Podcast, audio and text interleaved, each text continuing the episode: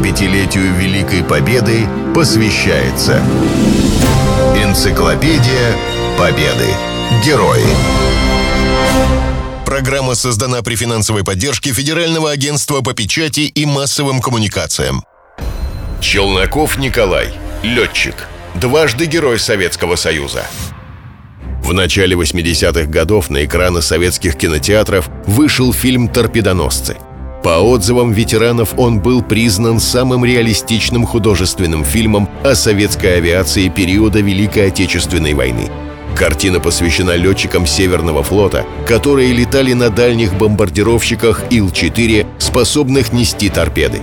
На таком самолете воевал дважды Герой Советского Союза Николай Челноков. Биография его была довольно типичной для военных летчиков того времени – Родился в бедной семье железнодорожника. Не имея специальности, работал грузчиком на станции, чернорабочим на стройке, штукатуром. Был призван в армию. За время службы окончил сразу три летные школы – Ленинградскую, Борисоглебскую и Севастопольскую. После выпуска остался в школе работать инструктором. Участвовал в Советско-финской войне. В Великую Отечественную войну Николай вступил с первых дней. Воевал на Балтийском фронте – эта часть его биографии отражена в книге «Люди бессмертного подвига». Поначалу Илы считались машиной, предназначенной для штурмовки наземных целей. Немало штурмовок провел Челноков по вражеским колоннам под Ленинградом. Только за 8 месяцев боев Челноков уничтожил десятки вражеских танков, множество автомашин с боеприпасами и пехотой. Он быстро овладел тактикой штурмовых ударов – Теперь он хотел применить новую машину для штурмовых ударов по морским целям. И вскоре на практике доказал, каким грозным оружием являются илы на морском театре военных действий. В качестве командира эскадрильи за несколько месяцев Николай Челноков совершил 78 боевых вылетов – к декабрю 41 года на его личном счету был 51 танк, 148 автомашин, 43 зенитные установки и 16 артиллерийских орудий. В целом эскадрилья внесла существенный вклад для задержания немецких войск во время Прибалтийской и Ленинградской оборонительных операций.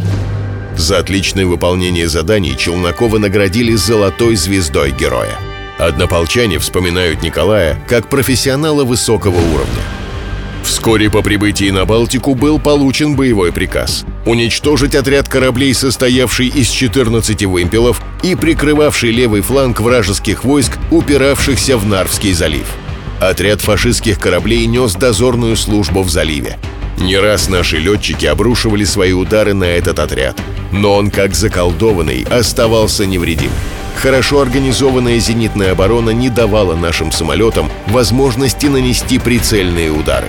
Челноков возглавил группу. Умело маневрируя, штурмовики неожиданным ударом со стороны Солнца парализовали зенитную оборону противника и в несколько заходов почти полностью разгромили отряд сторожевиков.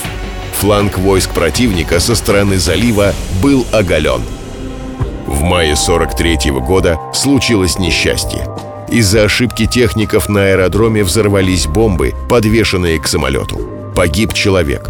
Было повреждено пять самолетов.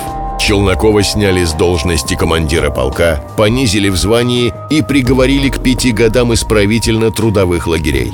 Правда, приговор вступил в силу после окончания войны. Вскоре летчика перевели с Балтики на Черное море. Поначалу дали эскадрилью, потом полк – его летчики топили вражеские корабли во время битвы за Кавказ и Крым.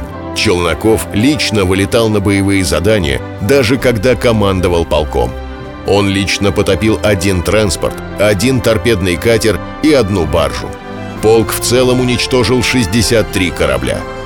К концу войны на счету Николая Васильевича было 277 боевых вылетов – в августе 1944 года майору Челнокову было вторично присвоено звание Героя Советского Союза. 75-летию Великой Победы посвящается Энциклопедия Победы. Герои. Программа создана при финансовой поддержке Федерального агентства по печати и массовым коммуникациям.